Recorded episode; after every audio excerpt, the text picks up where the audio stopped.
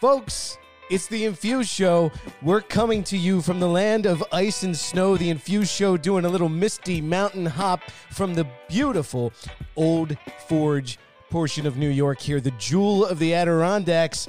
We're here in Old Forge, guys. Hi, Mike. Hi, Francesca. Hello. Hi. That was a strong opening, Nick. I It love was. it, man. Like out of nowhere, you brought the snow, you brought the state, you brought the town. You Way really to set go. a I'm beautiful loving- scene. I'm loving this place. beautiful Oh, scene, and yeah. and the fact that it's not just us here. It, no, it's not just For us. once, we have more. We have our whole team up here. Yep. We do. Yeah. Yeah. Yeah. We have Ashley. Studio and Megan. audience of Yep. three.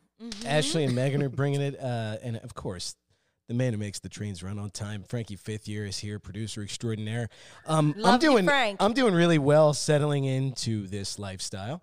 I was, I was over at uh, Daikers last night. You were. Yeah, yeah, uh, yeah, and I had a little Utica Select, uh, Utica. nice Utica little, club. nice little Utica thing club up here. For those who know. Yeah, but it was great. Uh, Jay was taking care of us. Uh, he was a great bar, uh, great bartender. We were talking a little Wu Tang with him. Hi Jay. Hi Daikers.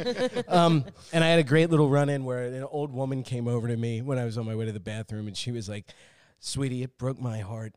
When your character died in the perfect storm, and I was like, I, I held her hand, and uh, yeah, so I've got the mountain get up, I get, or, or I don't know what I'm doing. I You look had the like bib snow pants and the ski cap, and it was like, and then this gray, charcoal gray, black, like aesthetic going. He he could have totally rocked lighthouse, snow guy. It was so true, so dead on. it- it's weird being here uh, in February because I think the last time we recorded something, it was just us, just our crew. We had a, a wonderful guest last month with with Andrew uh, from Eternal Hemp. But last time we were recording something, we were recording something in uh, the dead portion of that fourth quarter. If you remember, we recorded a little message for sales joint people, right. uh, talking about you know uh, that that fourth quarter is tough, man.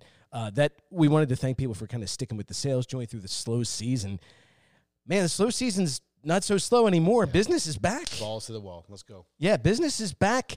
Um, a lot of people in our industry are doing well, but we also know that a lot of people in our industry are, are still struggling right now.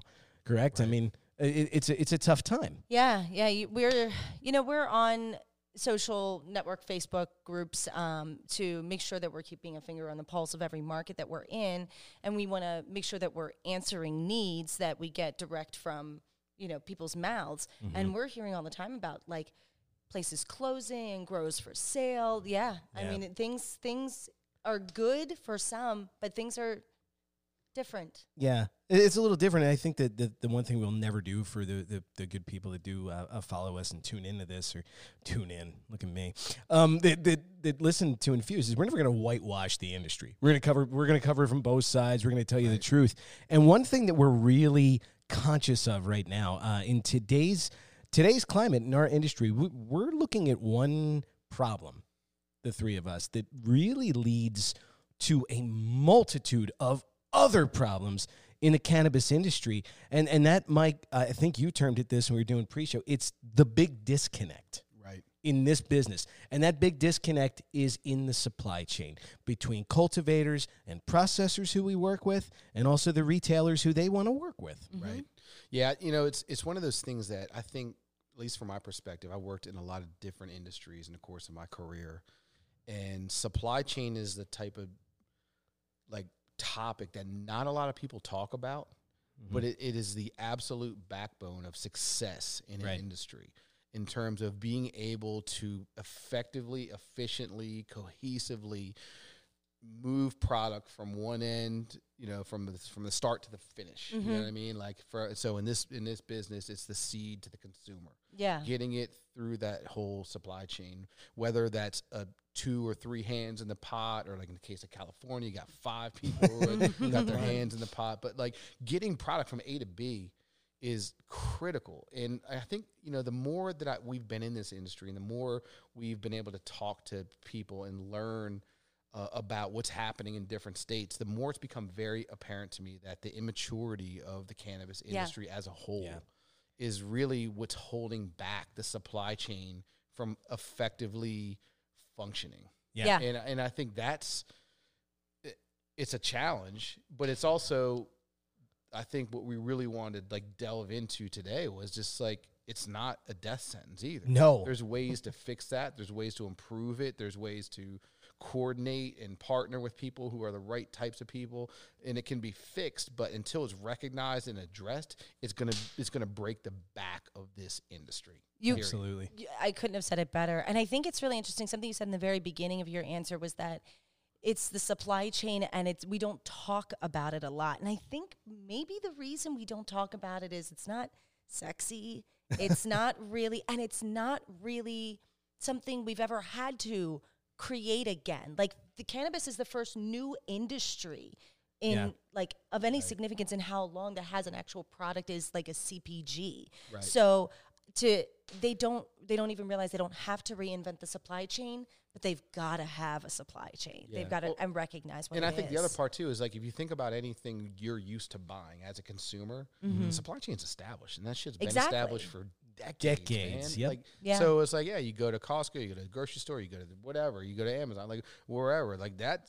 Like that's a well-oiled machine of getting product in your hands and into your home, right? Like so. So, the model is there, but there's n- but what other industry is federally illegal and has to establish supply chains Yeah. Right. state by state For by sure. state. Yeah. And so I think that's a big that's a big part of the problem. Yeah, because all these states are trying to they're they're inventing a new wheel Yes. with something that was deemed illicit the week before, the year before, the day before. Right. So it, it's a really complicated problem for a lot of people. Yeah. Um, and and it's really I think what people need to understand about our unique perspective at Infused is we th- there's no sides here. There's no good guy and bad guy. There's just two uh, opinions, right? And the cool thing about it, you said something to this effect, Mike, is look.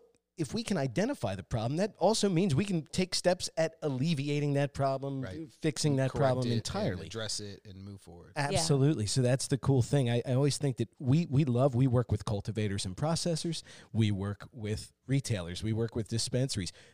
We love both. hear We love both these all of groups, right? It's a bit. in a lot of ways, I feel like we're almost like the sounding board or like the psychologist because Yeah. everybody wants to vent You're Dr. vent- Melfi. Like everybody wants to vent about what's wrong and Mm-hmm. what somebody else is doing that's not great for them. And we don't have a, a dog have a in the horse. fight. Yeah, Yeah. We, We- we, don't. No. So we're like, oh, well, everybody's got a point. But, you know, Yeah. eventually you got to come to something, guys. You can't Right. just keep, yeah, you know, for everybody's warring it. benefit, let's come to a conclusion and figure out the best way Yeah. that Yeah. we can all work together. Yeah. ultimately that's what everybody goddamn wants. That's what Exactly. makes I mean, small like, it business really cannabis It's, win. i- i- exactly from our perspective. It's like we're we're little kids and we want mom and dad to stop fighting and get back together. Yeah, That's because we work that- with both. You're right. Because we work right. with both and we we work to establish relationships with both. So uh, today we're going to examine three issues that this big disconnect is highlighting for us and, and things that are problematic in the industry right now. And uh, the first one we wanted to go to today was uh, just about communicate and how these groups of people in our industry are communicating. Um, so we're looking at what's problematic. Mike, you talk to a lot of cultivators, you prospect, you you you you get emails from these people. What what kind of things are they expressing to you? What's what what are their frustrations? What's problematic about communicating? It's it's a communication in the cannabis world between cultivators slash processors, like the supply side to the sales side, which is like going to either rec or medical dispensaries. Like that's the one that's fascinating to me. Yeah. Mm-hmm. because y- you, you're right. I mean, I, oh, I talk to a lot. Francesca talks to a lot of them. Frank Yeah. is on the phone constantly with people on both sides of it, and we hear a lot of the same stuff, which is just a frustration around communication. And, and they don't really see it as communication. A lot of times, what we hear from people is like, "I went to the store and the person wasn't there," or "I, w- I did this and the the purchasing manager wasn't there, and he said he was going to be there, and this and that." Yeah. Like, and and or I I went there and they were busy and I had to wait, and uh, they didn't want samples or they did want samples, and what it really all boils down to is just a communication barrier. Yeah. And, and I think what I don't know whether it's a um like a fear of communicating 'cause- or or like uh, people not being confident enough to just pick up the phone and call and have a conversation. Like they summon all their courage to walk in the door to Yeah. make the sale. They can't possibly like call yeah, and like or, d- d- they'll- a or they'll divorce. send an email. yeah. And they, they didn't answer my email, so I don't know whether I should go or not go. Yeah. Or maybe I'll go, or maybe I'll just get in my car and drive around for two weeks at a time, Yeah. and with a bunch of samples in my trunk, and and like that works, but it doesn't work. Like it, Right. it works if you're just trying to put mileage on your car. Yeah. It doesn't work if you're trying to build a business. Well, we've worked with growers too that have been like it's a badge of honor. That they, hey, I, I wrote him an email. Like that's not how you. That's not you shit. clo- yeah, Yeah, that's send not a closing the deal. Like that's yeah, that's not that's not that doesn't cut it. Like Yeah. the the a relationship is what you want to build. Like Yeah. it's not a and that's trans- founded I- on and I think, communication. like when if if we think about how we view sales, we view a, a sale is the start of a relationship. Sales Yeah. a one time thing. Like I don't give a shit about one sale. What I care about is hundreds of sales right. Yeah. over time, and I care about getting to know my customers. And where when it's their kid's birthday, like or their kid's wedding, that I know about it and I'm there. Yeah. That's a relationship. Oh, big time. That's business at a, at the highest level. Mm-hmm. And and if you're looking at transactionally only, you're missing the boat Right. on like what's really matters in terms of trying to build a business. Well, can I And- say, I, I feel like um, from the dispensary side of things, what I hear from the people that we call to ask what it, what is it that you need and Yeah. to, to fulfill the hot sheet. Like when we're making those calls, we hear their complaints, and one of the first complaints we heard was that they are bombarded by growers and people that are Yeah. trying to peddle product to them that they never asked for. That they, they don't know these people. They show up without appointments. They show up without testing. They show up with, without. It's it's Yeah. like they keep invading their days. And meanwhile, the growers are saying like, I tried. I thought I'd give it a shot. At least I'm taking a shot. I'm doing a sales call. I'm doing my job. Whereas there's a big miscommunication on Uh-huh. what what do they what do they expect from each other. That's exactly right. Yeah. And so I guess how do you fix that then? Well, I think there's, I, I think you have, this is the supply chain problem. Mhm. There isn't a standardized process. And I think there's going to be a lot of benefit to having a largely standardized process, you know, for Yeah. for the sale process from the farm to to the retail level. They should have like, listen, most people or the stores need to set the standards and be like, uh, to get to me, you have to have an appointment. Have this, have that, have the testing, have the samples, whatever your process is, decide it and then communicate it. And then growers stop trying to like just randomize your day and your sales by hoping somebody's there. Now you know where people are.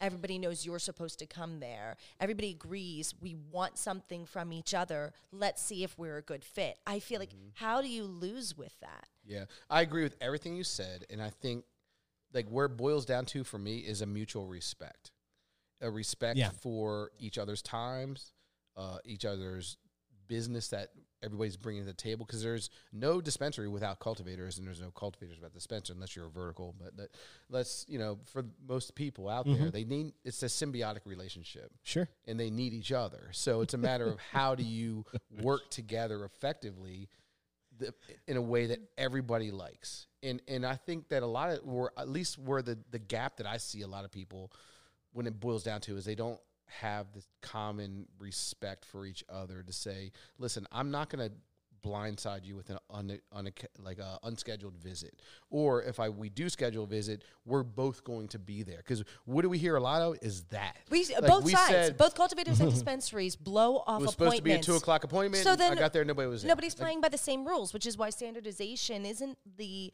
the man and it's not corporate. It's the supply chain. Good call. So Well, you know, here's the thing too. Like, so a lot of the industry is like, I don't want to be corporate. I don't want to be like this and that.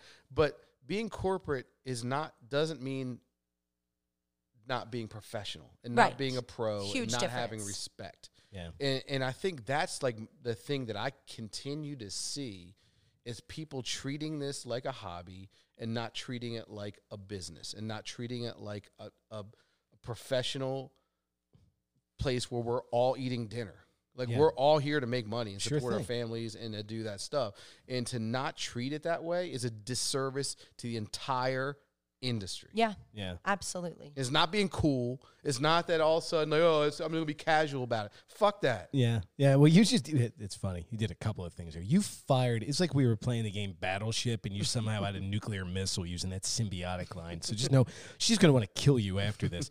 But it's, it's funny that the people can't get this thing. I think there is an inherent fear of picking up the damn phone, even when it's it's the right move. Frank and I were moving weed for for a grower in I five hundred two country. Hi Washington, and um, I remember the guy saying, "We're just gonna fill, we're just gonna fill this order with whatever we have. I don't have the strain they ordered." I was like, "You, Yeah. you should call that dispensary. I'll write him an email, dude. That's not an email. You need to get on the phone. That person needs to hear you. He needs to hear the a contrition. relationship. He needs to It's hear the contrition in your voice when you say, "I'm sorry." Don't just do that. Yeah, because it And is a because you know it's going to be important to them. So so treat it with the importance it is, and Yeah. so be like, listen, I got to get out in front of this. I know I sold you this. I don't have that. I have this instead. It's you're giving them the power by letting them make the buying decision again. Yes, it's scary. Yes, you want your money. You already did this sale, but guess what? You you lost the sale by not having the right product. So it's time Yeah. to make the sale again. And you do that so much better when you're honest and it's immediate and it's urgent and it's professional. Absolutely. That's Yep. that's how you do it. So don't be passive about this. This is your business. Be in front of it. There it is. There it is. So if, if we're going into this and honestly, like the dispensary is where the transaction goes down, right? It's where money changes hands. Uh, let's talk about money then. Because this, and I know this is one both of you have been seeing a lot. Let's talk about prices. Because this is another, our, our mom and our dad are fighting over this one, and we just want to go to Dairy Queen. Yeah, we see a lot of talk. Um, it very much pits a, an us versus them situation with dispensaries, um, with the retail side and the supply side, because what the suppliers see is different than what the dispensaries actually see. So Oh, from yeah. the dispen, I know what I hear from dispensaries is like growers don't understand. They only see the MSRP. They don't realize we carry overhead. We have staff. We have a, a profit margin we have to make. We have the POS software. We have all these other insurances and liabilities and these things that we have to pay, these hidden costs from them. They think we're making bank and we're not. It's not that we're leaving them out, but they won't understand math. And so they they feel defensive and justifying Yeah. of the profit that they make. That's I mean, and it's it's sad because that's the relationship you want with a from with your supplier. Yeah. That's terrible. And the suppliers Shouldn't we whole- all be working to help each other make a profit from this? One would think. You know, it's it's interesting. Like what you said is exactly what we hear tons of in terms of the disconnect between like what people think their product is worth and what it's really worth, and why they think somebody else is making more than they should be, and and it, it, it's it's very prominent in in cannabis space. It really is. And again, I, I'm going to go back to what I said in the first kind of talk we had. It's because the supply chain is immature. Like Mhm. I feel like the everybody in the supply chain doesn't hasn't figured out exactly what their value is yet, and and understand like okay, well, this is what it is. I'm comfortable with that, and it's going to be a range, right? I mean, Mhm. so if you, no matter where you are in the supply chain, you know this is about what you should be expecting. Everybody thinks their product and their service is over like everybody overvalues what they do. From the mm-hmm. grower to the middleman to the dispensary everybody thinks what they're doing is better than what it really is in my mind. Hey, my mm-hmm. stuff sells itself. yeah oh yeah oh, oh everybody sells itself. Everybody grows the best weed. Everybody like has the best store like you know mm-hmm. so but in the reality none of those are true. Like they're everybody's got like a product that they should be proud of but at the same time there needs to be a realism around what is really worth in the marketplace and and there has to be a business that will support that Yeah. what, and I think by and large the business can support that. And this is a whole nother show. As long as the government doesn't going.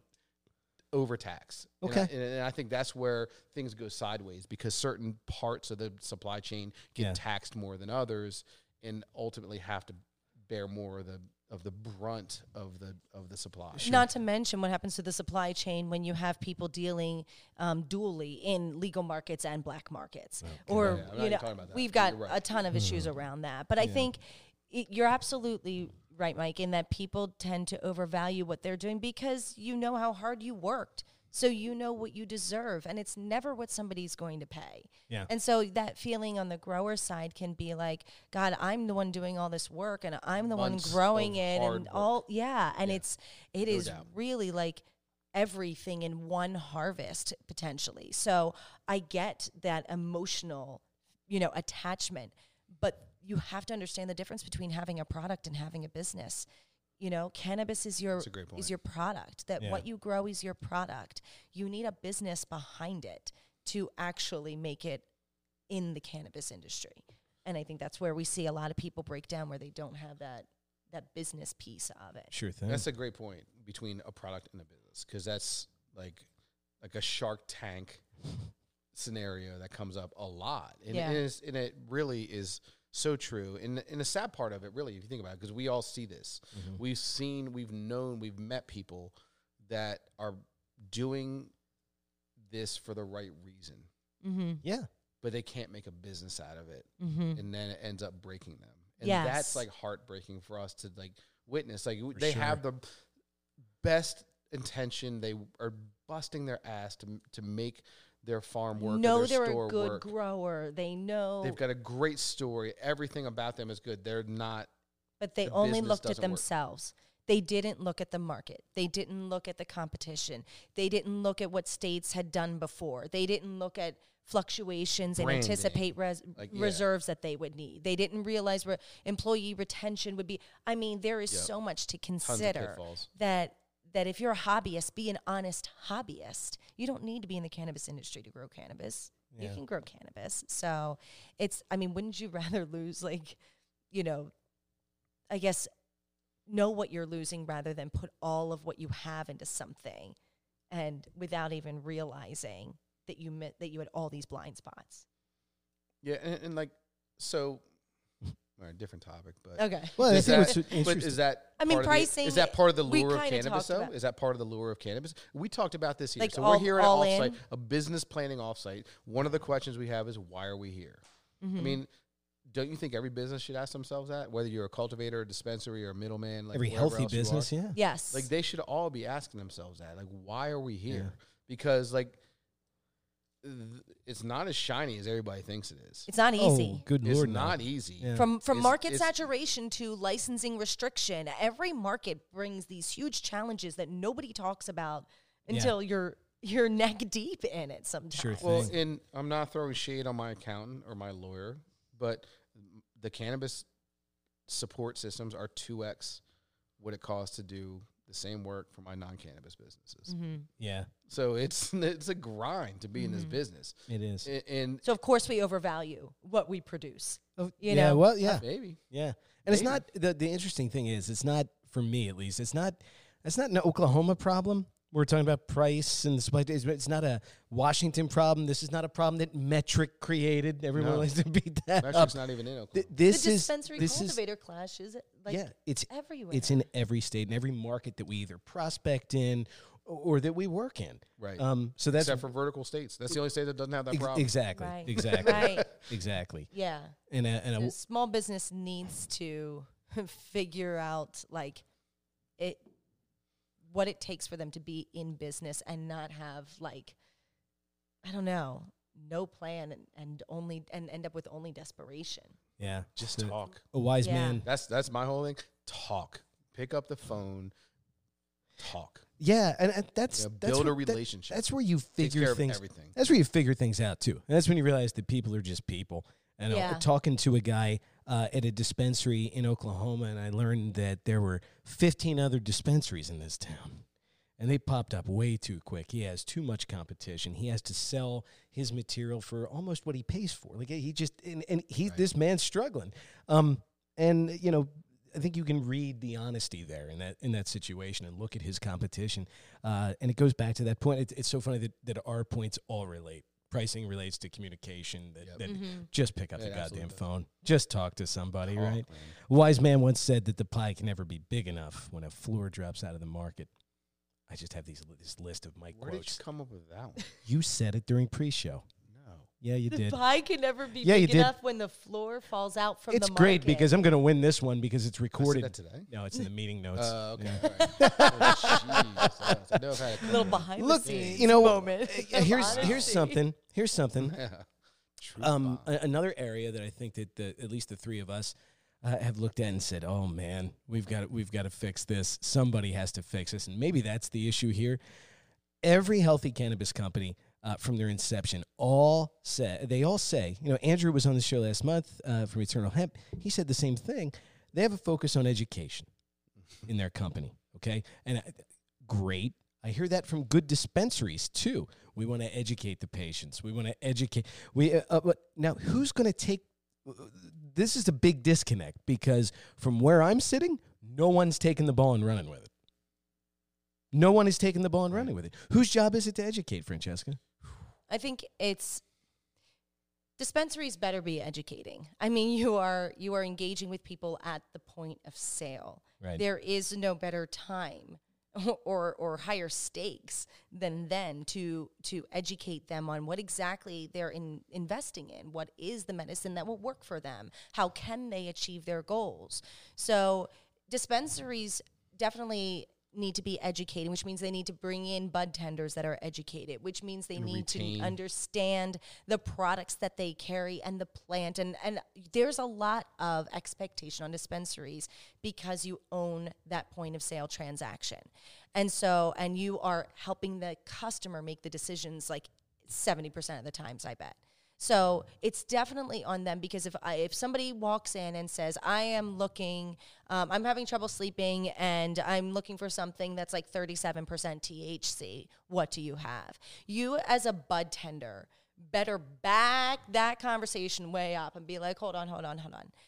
I need to understand what it is you're you're looking for. Are you are you having trouble sleeping? And if that's the goal, let's look at what in the plant helps you achieve that goal and what we carry. Not um I heard this that they 37% THC was good. Guess we messed and I have a goal, so I'm going to do these two things. We need to stop them there and make sure that they know what they're buying, why they're buying, and teach them about terpenes. Yeah. And teach them about how um, something is grown affects the final product and the kind of processing that the products are. u- Teach them because they'll be, they'll be better consumers, and now they'll probably be loyal because guess who taught them everything they know? Right. Yeah. But I and I 100% I'm on board with like they have the point of sale contact. Sure. That's, that's a, an obligation that you know responsibility they have to make sure people are getting the right product. But if I'm like but if I'm running a farm, like to me my branding strategy would be I am going to be the brand like I want to if I'm a farm what's my goal? Create pull consumer mm-hmm. pull for my brand. Yeah. So no matter what store I'm in, consumers are asking for my brand. Mm-hmm. Like that's, but nobody does that. Yeah, Oh, I'd rather sell it wholesale because I can make uh, get money real fast. No, build a brand, and, and one of the staples and one of the pillars of the brand should be to educate people on what you're growing, how you grow, why your grow is better, all that stuff that can educate, um, and, but also build the brand loyalty to your brand. Sure, because what you're educating them on is your point of differentiation. Yeah. Yes. That's what you're teaching them. It's like, hey, buy from buy my stuff because it's different. It's different in these ways. It's grown in living soil. Here's why living soil is better than all that other stuff in the dispensary. So you're achieving two goals with it by Yeah, creating and really are. establishing your brand. So absolutely cultivators need to And- and- educate. And, I think from our from our firsthand experience, we know that a brand can overcome deviations in quality Oh yeah. or in or in spec. So like specifically, we were selling cookies for a while. Like all of a sudden, Gary Payton comes in. Um, THC and terps are low for this crop, Yeah, a little lower than this they were. harvest, Yeah. right? Didn't stop people from buying. That's Absolutely right. We sold just as much because the brand, carried the weight, Yeah. Yeah. and and people will Who forgive taught that. people cookies was over time. great? cookies. They did a lot of stuff I mean, right. Berner, he Yeah. did it Yeah. because he created something that people, and then he taught them to want it. and that's the rarity in the industry. Is, is Yeah, if, uh, if you'll you never think understand about the states that we work in and the amount of farms that we work with.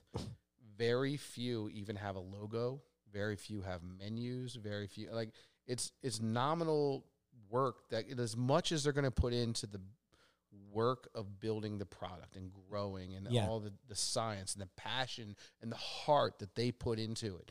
There's one little thing left that Yeah. they don't do. that makes all the difference. It and does that's make the all the part that's honestly it's like heartbreaking for us because we know they're really You're right really there. Yeah, close. yeah. Yeah. One step away. Take that last step. Like we like this is the stuff that we love to do. Right. We'll help you do Yeah. it. Like, Right. build your brand. And and part of that brand has to be through education of, of what you're doing, of what you're providing and, and what you're growing, and how you grow it to build that loyalty. Because Right. your customers, we're not even talking about the, the the the end user. If we're speaking supply chain language, we're not even talking about the consumer. We're talking about educate your customers, as in your your dispensaries. That's who your customer is. It's a B two B play for for people if you're moving into the retail space. So now, uh, educating the dispensaries allows the dispensaries to be educated and pass that education on to the consumers. It's a win win win. It's the no one grows alone model. You know, it's it's and it's, I'm glad you brought that up because like, if you think about some of the better dispensaries that we've visited in the course of our travels, right? You go in in the and you talk to a bud tender. We've we've all had like great bud tenders, Yeah. mediocre, poor, whatever, Mm-hmm. right? But the good ones, they absolutely can steer you into a specific product. Yeah. Yep. And, and so Oh, yeah. to educate just to make sure they're clear on your brand and your product and your your grow method and all that stuff, that's gold. Yeah. Let alone trying to even get to consumer. So you're right. The education part isn't just B to B, it's or B to C, which is kind of where I was thinking of it. Like I Which would, is I would- valid and I absolutely would necessary. Build consumer pull and your but where you took it to is also 100% valid, which is the people that are your agents and your mouthpieces. Make sure they're saying the right shit. Mm-hmm. They're your buyers. Yeah. yeah, exactly. Yeah. And that's the disconnect is like they're nobody's doing that, passing it's that just- on. So there's no, a disconnect well, from the consumer and know the product you know and the one why- dispensary no- and the communicate. It's just it's all so everyone, This Hey, is all Yukon. these Yukon. special guest, Yukon is coming in. My 11 year old Golden is in the house. Yeah. Yukon He's say a- a few he's a- words. He's a lovely. He's a man of few words. We'll continue. He's a lovely boy. Yeah, can I can I flip the switch really really quick? Flip same it. same same topic though, but uh, when are we going to get to the point where because I know the damage that's been done, and I think that they need to to make up for a lot of it, but individual states they have no problem taking the tax money. Do the states owe? Do they have to play a role in educating the public about cannabis now? Because they're all going to take the money. You've seen, you, you know. You want my That's take on it? interesting. Yeah, yeah. I want your take on it. My take on that is I wouldn't rely on the states to do a damn thing. Yeah. Okay. Like you know, my But but no, I'm saying should should they, be expected? Absolutely should do. Should uh, um. You're going to take the money. You should have a. You should invest this way. I don't want They the states money- telling my story.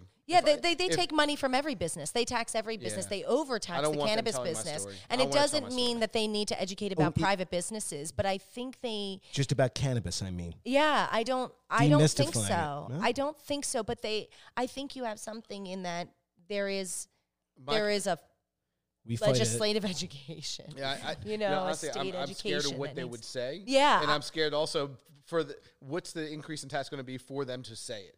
Now it's two more percent. Uh, We saw their worth education. It was reefer madness and prohibition. Yeah. That was the feds. they- that was the I feds. You're right. You're stay- right. But but You're right, that was the state feds. markets, I I think they need to be doing more everywhere, Ev- in, in every category here. But that's a whole nother show, man. Yeah, that's another show. We got to talk about Well, states. this is going to be a nice one because Nick's on the other side of the coin on this. So. Yeah, yeah. I, well, I. I, I see too many barriers in, in our way. We're trying to make progress, and I've been at some of these lobbying days, folks, and they they never go well.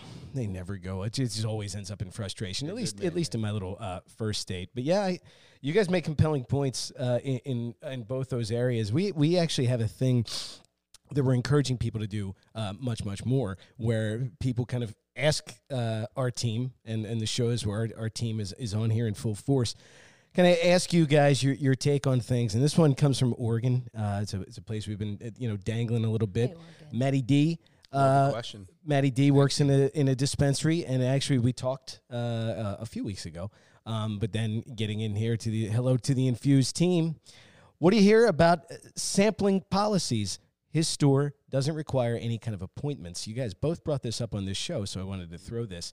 Matty D's doesn't require any appointments. He's wondering if that's the way to go because his business isn't that busy on these certain days. He can probably take these vendors in on these certain days.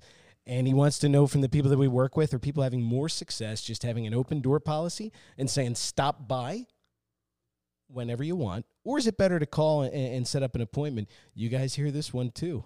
We hear, yeah, we What's hear better? both sides of this one. Mhm. What start you want me to start? I think um, I definitely have a preference, and this is just an opinion. Sure. I my preference is to have people to make people have appointments because you because standardization and professionalism are still being established. So help establish them. That's kind of my take on it of we can all create a stronger industry where small business can thrive through this standardization of supply chain processes. So this is the simplest most like easiest way to do it is like listen, you can't just come in whenever it's convenient for you for something. oh my god, I don't know if you heard that, Yeah, but that was a Yukon huge burp. Yukon burp. Uh, Are you sure that's what it was? Yukon. Good cover. Um, but I think it's like speaking of professionalism. Um, I think it's it just helps make sure everybody has the right expectations and is actually fulfilling each other's needs and not just you know somebody is inconvenienced and or surprised. That's Right. not re- that's that's might be fun, but No, It I'm doesn't work you. long term. I'm with you on that, Francesca. eventually you want to get so busy that you need these appointments. So just start out with them. I, it it comes back to what I said earlier. It's respect. Yeah. Respect people's time. Like I don't want to bump in on a time where it's not convenient for you. I don't want to drive around aimlessly. Like I don't want to show up and you're not there. Like all those things, they can all be alleviated if people just respect each other and respect the business and res- and be pros. You know, be a pro about it and and say, look, look, eh, I'm here Tuesday, two o'clock. You're coming in. I'm gonna make time for you. If you're there at two ten, yeah, fine, big deal. If you're 10, 15 minutes late, don't come at four.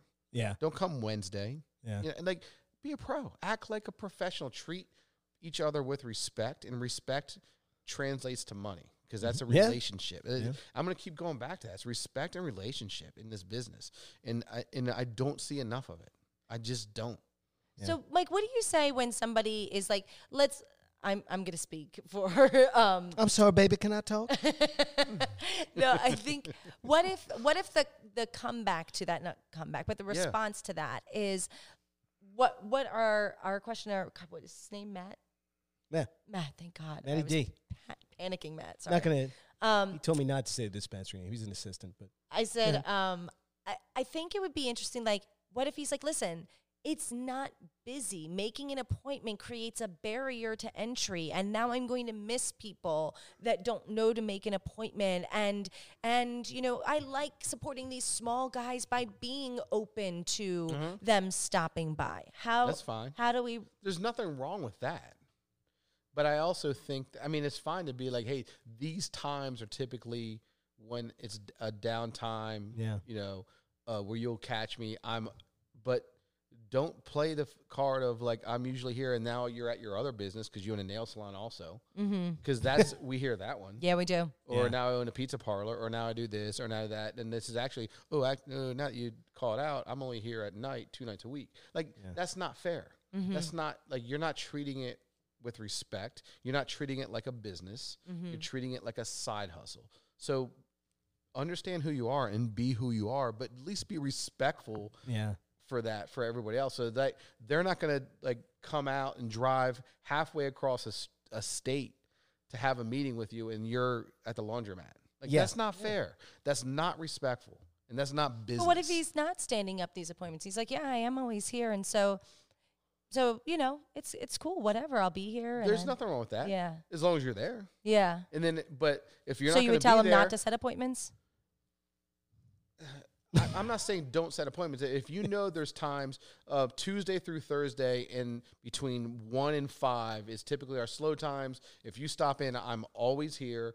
And I love that. There's nothing wrong with that. I love all. that. That's an open audition to come Yes. in. But don't say I'm going to be here on Friday if you know damn well you're not going to be there Friday because you have another job that you have to work Fridays at. You know what? Your come, by anytime. your And then you're- your um your suggestion tells me also shows me if I'm soliciting you, if I'm trying to get my stuff in, it's like, oh, so you know your business, you run your business, you don't let your business run you. Like you you actually understand there are ebbs and flows and like it's also like nobody wants to be with the person who's constantly available. You have to play a little hard to get to be like, yeah, you actually do have to meet a standard to be carried in my store. Yeah. The standard is I'm here from on So Tuesdays and Thursdays one to four. That's where it goes the That's other way. okay. That's where it goes the other way, which is like, and we run into this for, uh, doing what we do. We're calling stores, and you can't get a hold of a purchasing manager. And the only way to get a hold of them is they won't pick a phone up. You have to email them only. And now, if you're lucky, maybe they'll email back. And oh, if you're even luckier, maybe you can get on phone with them. Mm-hmm. That's going the other way too much, almost in my mind. I think that's that's the other way of unprofessional, where it's like. What where you create your own like little version of mousetrap for people to for vendors to go through. But Yeah, when, you're when the guy flips into the pan, then I'm gonna then I'll give you a Honestly, sample it- it- request. I would my I would rather see those people say we're not accepting new vendors right now. We're set. Okay, Thank you. there it is. Uh, There it you know, in June, we're gonna reassess, but for now, don't even send me an email. I'd rather see that Yeah. than to play this cat and mouse So game. of that's yeah. getting that- back to me. That's where in this artificial wall of superiority, and That's- that's that's what I love. Me, the, what I really distaste. Like my About- distaste is that. about uh, Matt's question. I I, I, I love the question because it's, it's what we Yeah, do. great It's question. industry driven, It is. and it's it's somebody who's not managing a store Right. thinking, could this help my store if we go in one direction or, or the other direction? And it's it's it's great because uh, as she could tell you how many times she hears this. I get, or, or I hear it, or Yeah. any of our do. dialers. We love new vendors. We want new vendors. Okay, so what are you doing to help those new vendors get into the store? Are you Right. setting aside Tuesday from two to four? Or are you doing this? I I, I don't know. I think I, I can see both sides, but uh, it, it's really it, it's an interesting little thing. to me, it's, it's the same thing. Just be respectful of, of those you're doing business with, Yeah, because a lot of times the dispensary people are the ones that are, they're the ones that control the power in the Mhm. situation. They can either buy or not buy.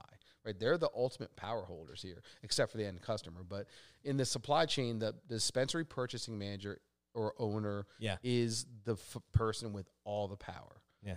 And power shifts, people. Don't forget that. Power shifts.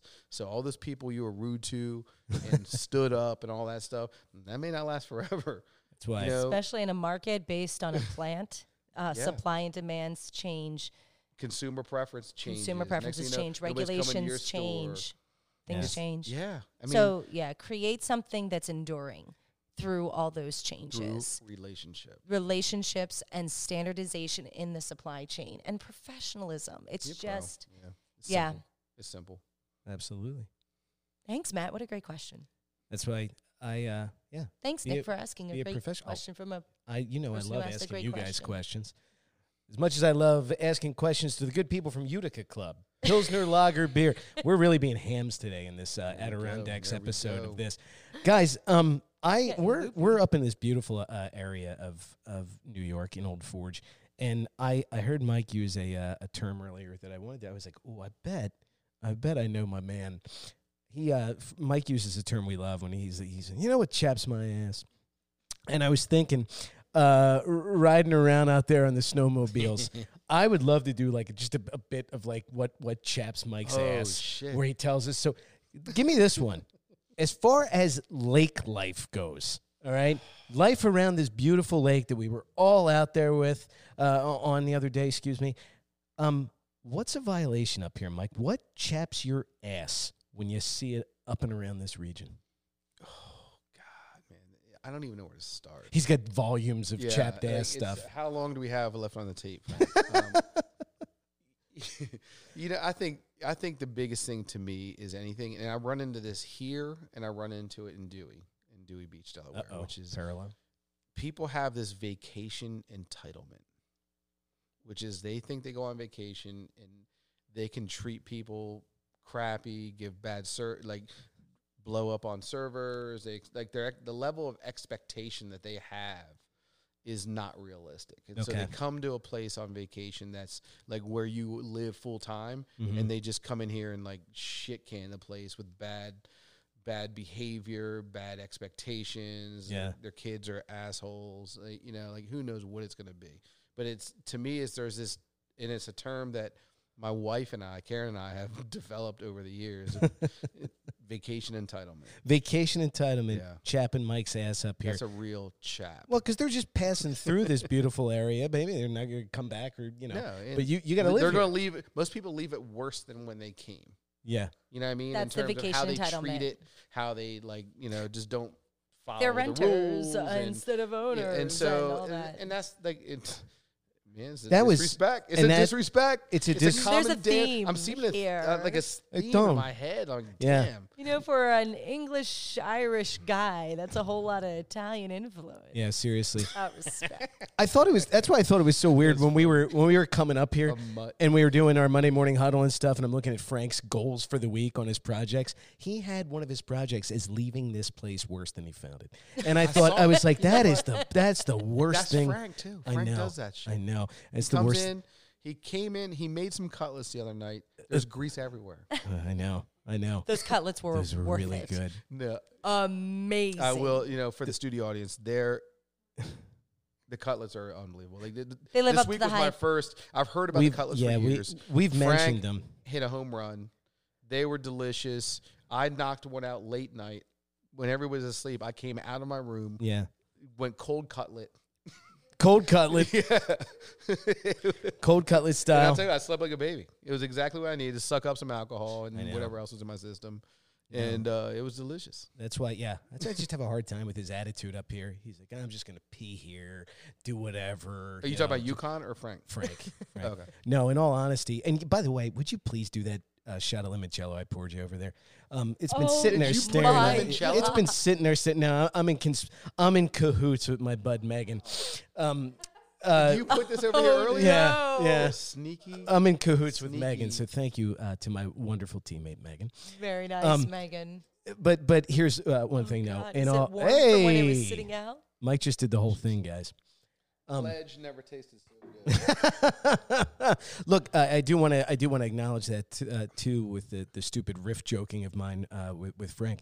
Uh, this whole thing is possible because of the ridiculous hard work that he put into setting us up here, uh, hauling all this stuff up there. Frank's not Mike today, and it sucks because he's everyone's favorite part of the show usually. Um, but we do want to make sure that we thank Frank for the the cutlets and for all this wonderful work. Great job, Frank. Hashtag thank Frank. Yeah, Frank did an awesome job. This was, um, you know, it's really cool to see a space transform. and Frank was so relaxed about doing it that I was like, he's gonna fuck this up. And it's it's but Oh, keeps- ye of little faith. But he keeps pulling it off, and I always think that I'm like, there's no way he's gonna pull this off. And but he does it time after time. I never, I Like- like, I honestly never lose faith in his ability to produce this shit. Because Yeah, we could he be on the moon and he'd be like, "Oh, I figured it out," and you know we're beaming our transmission back or whatever. Uh, he'd always figure Yeah, out a way to get the off, get the stuff He- he- running. Producer continues- extraordinaire. We love No, it. It's impressive. We love it. really is. Great guy. It's been great uh, doing this up here. So we, we're we're so grateful for that. We're grateful to to be up here as a team. So grateful to do a show and have Megan and Ashley in the room with us, just because it's it, it just feels like we're more complete. Um, and they help us. They they help us drive content uh, every day with what they do with the sales joint. Uh, so they help drive content for Infused. It's your home. It's your show. Your home for the kind of curious about the kind of business. Uh, this has been a lovely episode of Infused, my friends. Thanks for uh, thanks for talking to me today. Thanks, Nick. Good stuff, Nick. Um, this is a special edition of Infused up here from the Jewel of the Adirondacks here in Old Forge, New York. Uh, The but three we're- one five. the 315. We're going to see you next time from the 302. We're going to head home to the first state, to Delaware, Delaware, Delaware. We'll see you again. Bye bye, guys. Bye. Adios.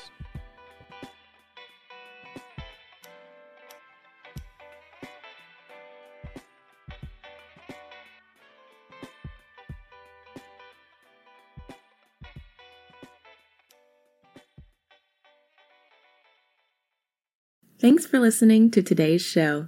To check out more great cannabis podcasts, go to podconnects.com. Here's a preview of one of our other shows. Hey everyone, it's Ryan from the Cannabis Connoisseur Podcast. If you're looking for ways to utilize cannabis to keep you healthy, strong, and sharp, come join us every Wednesday where we dive into the best ways to use cannabis to optimize your life. Topics include cannabis and athletics, cannabis for productivity, cannabis for anxiety, cannabis for a healthy immune system, and so much more. If you're a curious connoisseur, this show is for you. So please head over to our page and we're looking forward to seeing you this week. Bye.